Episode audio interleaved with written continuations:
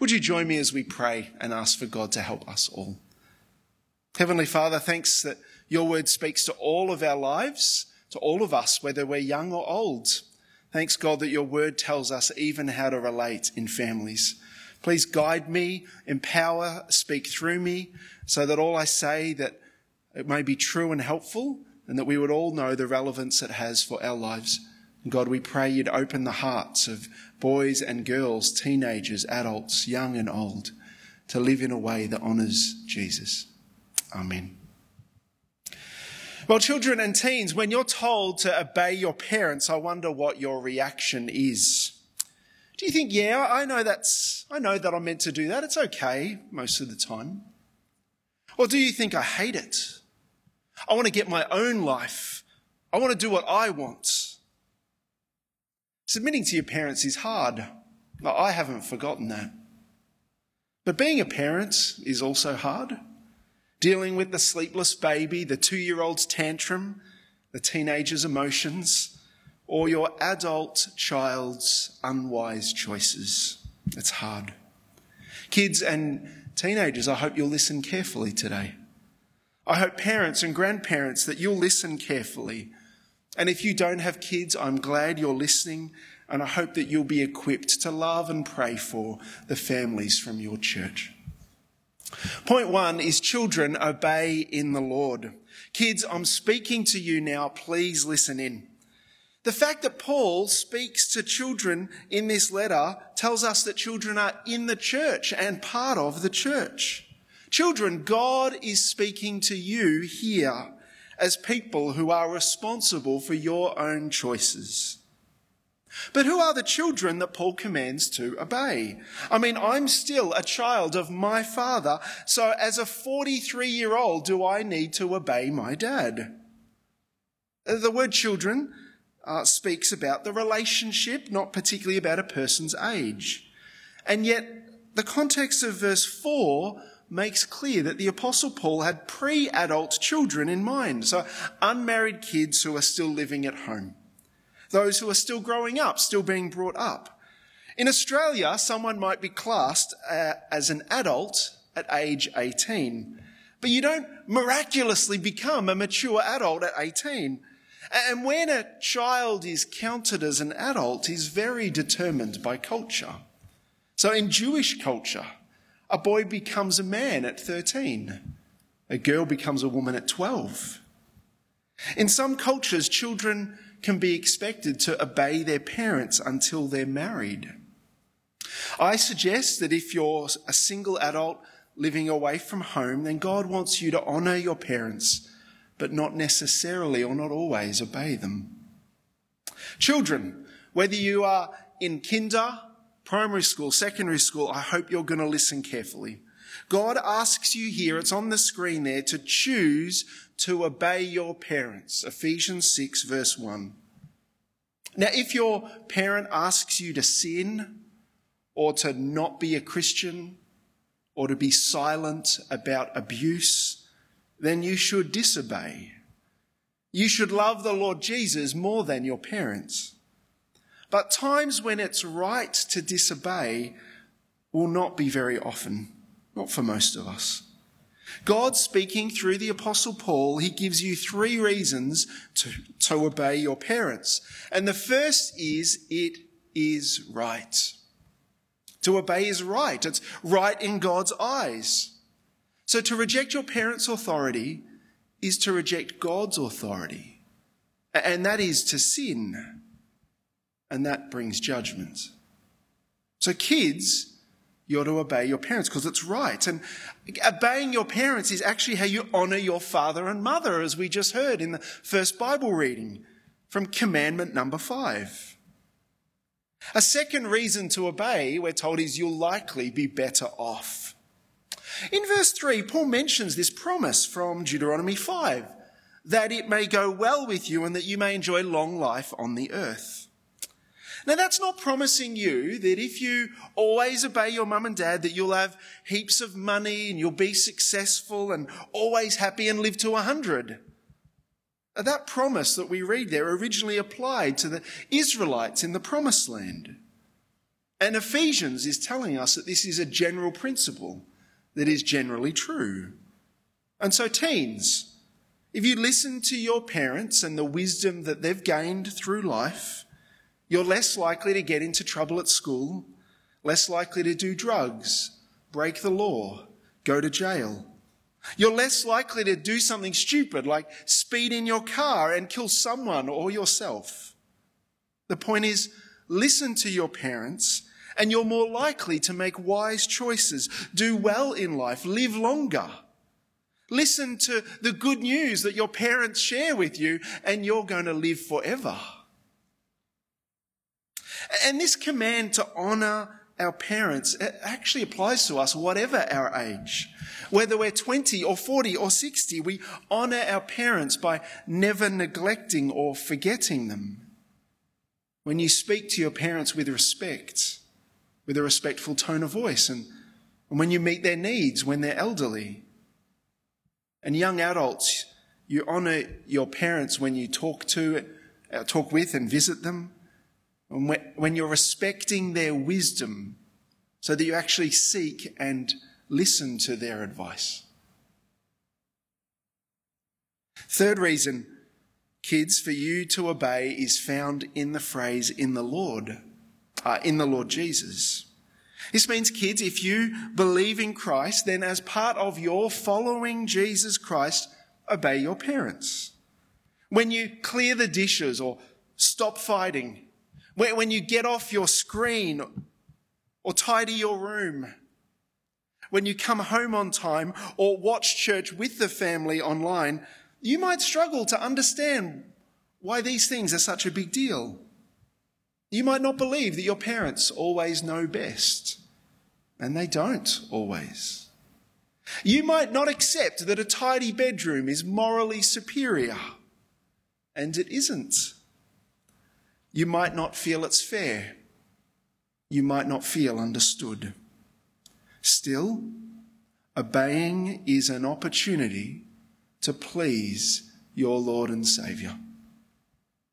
Kids and youth, I know obeying mum and dad is easier when their instructions are sensible, when you know why, and when you trust that your parents love you. Even if you don't want to obey, your Lord wants you to do it out of love for Him. So will you? And we do it out of love for Him because we're forgiven. Our second point is forgiven in the Lord. We're going to misunderstand what Paul's say, saying in Ephesians 4 to 6 if we forget what he said at the start, if we forget the bigger picture. Remember chapter 1, it highlighted the wonderful things that come to us if we're in Christ. Chapter 1 verse 3, God blesses us with every spiritual blessing in him. We're adopted as God's children. Verse 7, all our sins are forgiven. And we get in Christ, we get joined to Jesus when we believe the gospel. Verse 13. And if you skip over to chapter 2, verse 13, it says there that it's Christ's death which saves us from sin and from guilt. So, whatever your age or stage, if you rely on Jesus, you get forgiven you have forgiveness.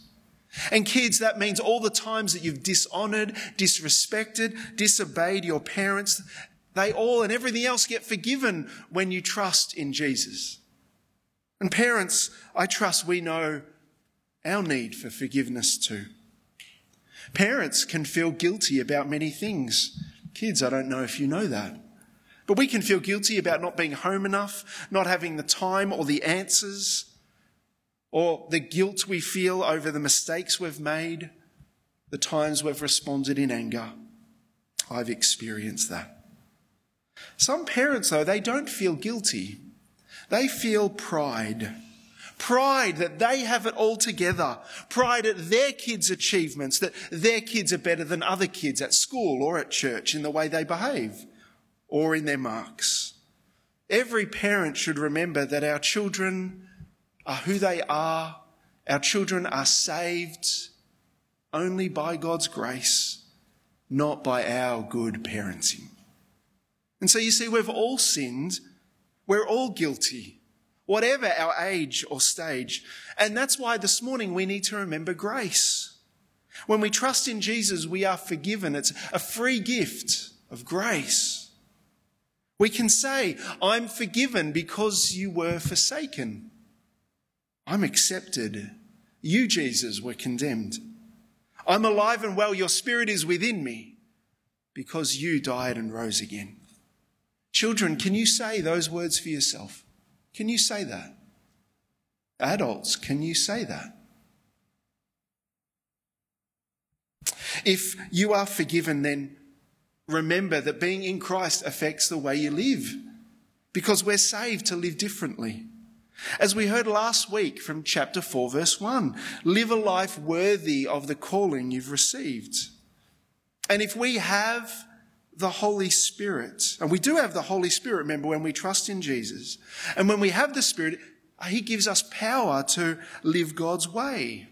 So, kids, the Holy Spirit wants to prompt you and strengthen you, encourage you, help you to honor and obey your parents.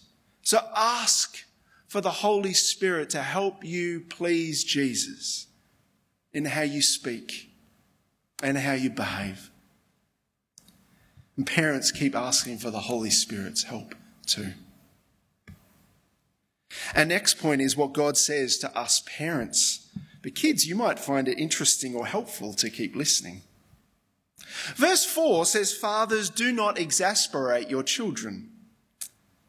To exasperate means to provoke to anger, to provoke your child to anger or to resentment.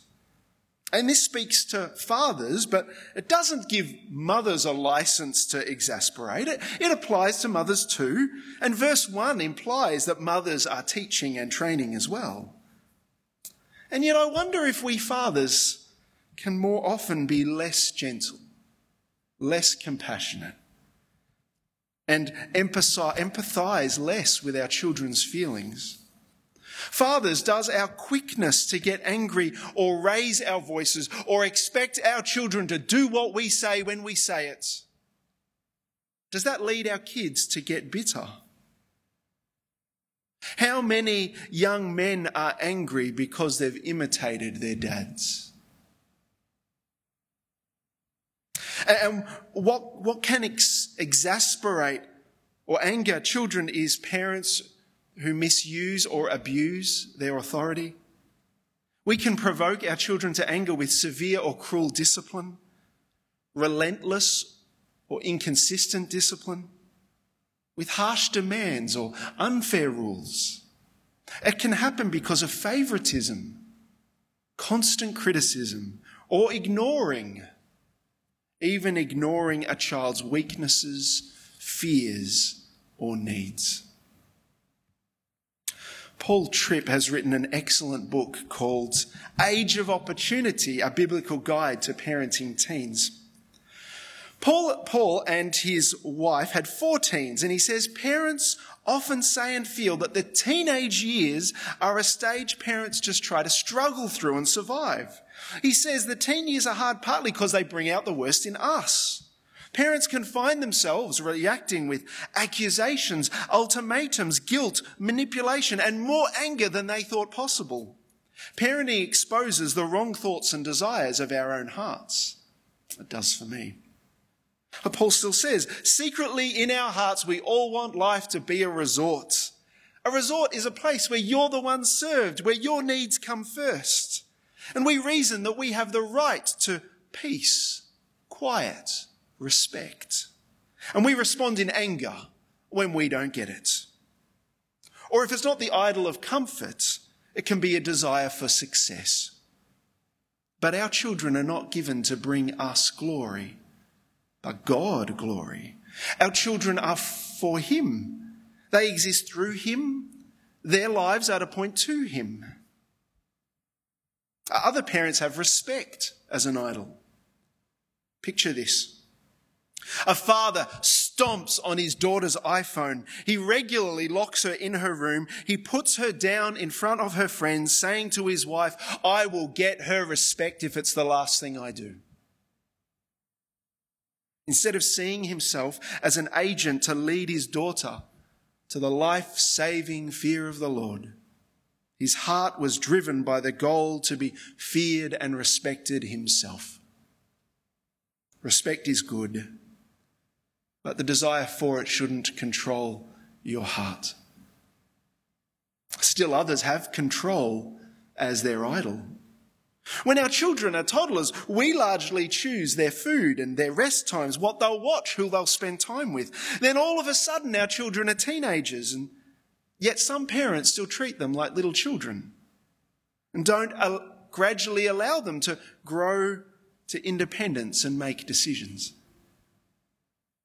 So, parents, is there something that needs to change in your life before you try to change your children?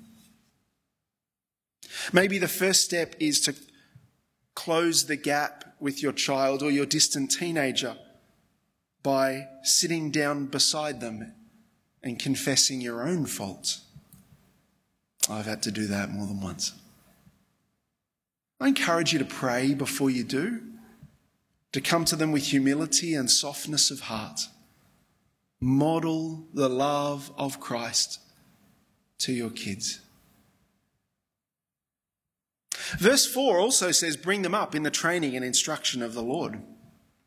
In, the fir- in first century Roman society, fathers were the main influence on their child's education from eight years old.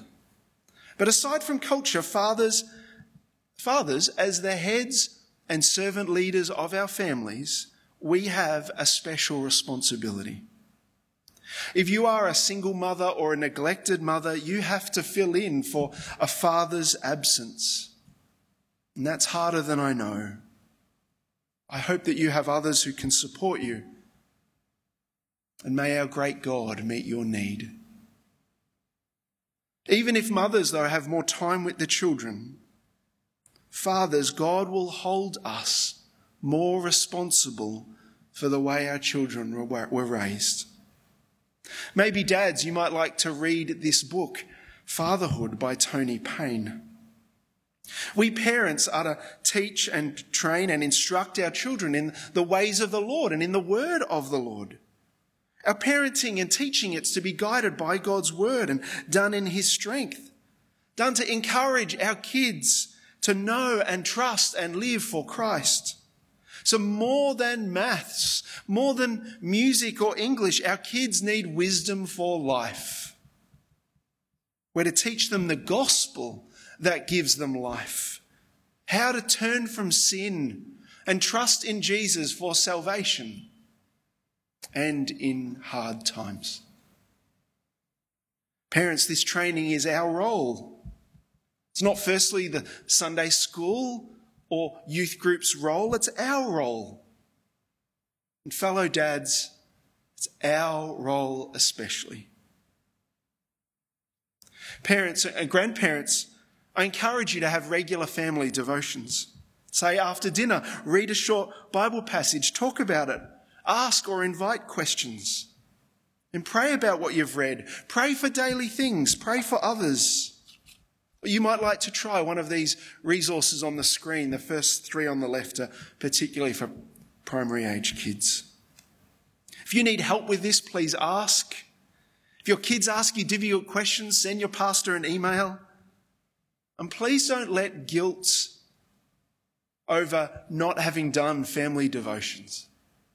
Don't let guilt stop you from making a fresh start, even today.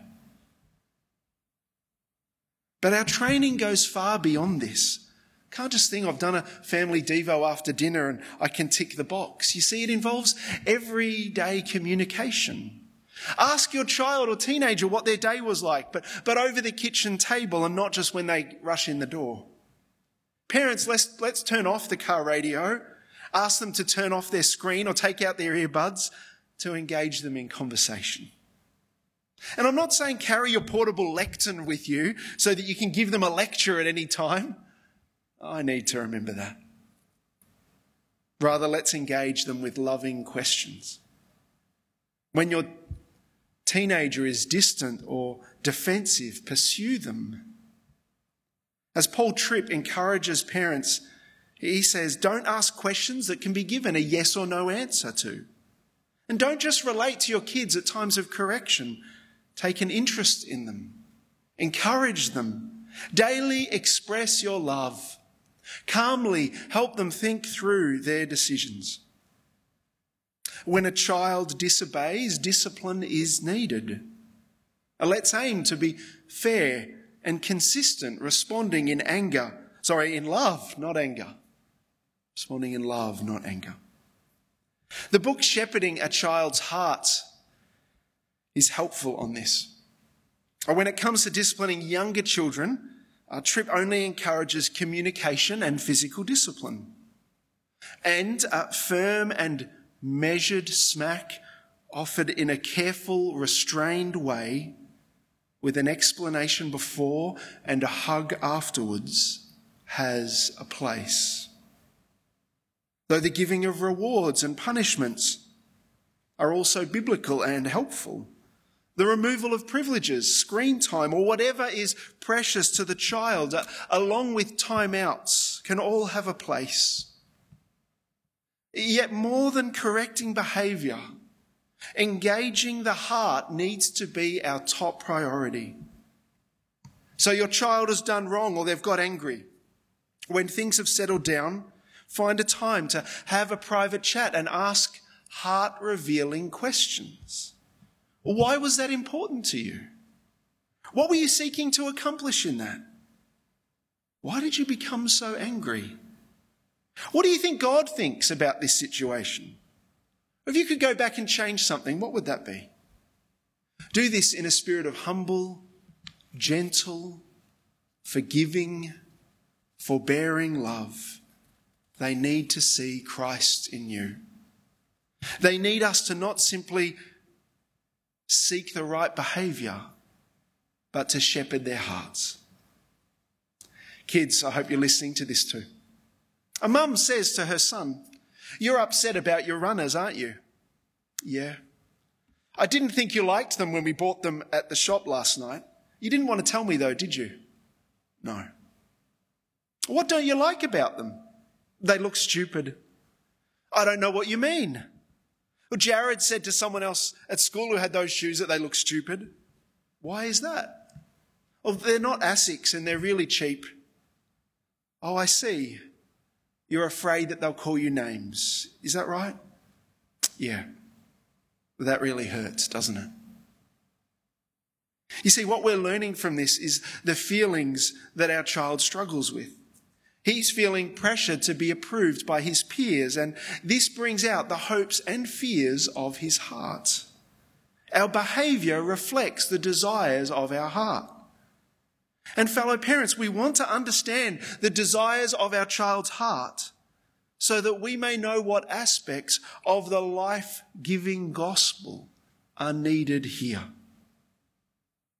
Paul walked into his daughter's bedroom one night as he heard her heard crying.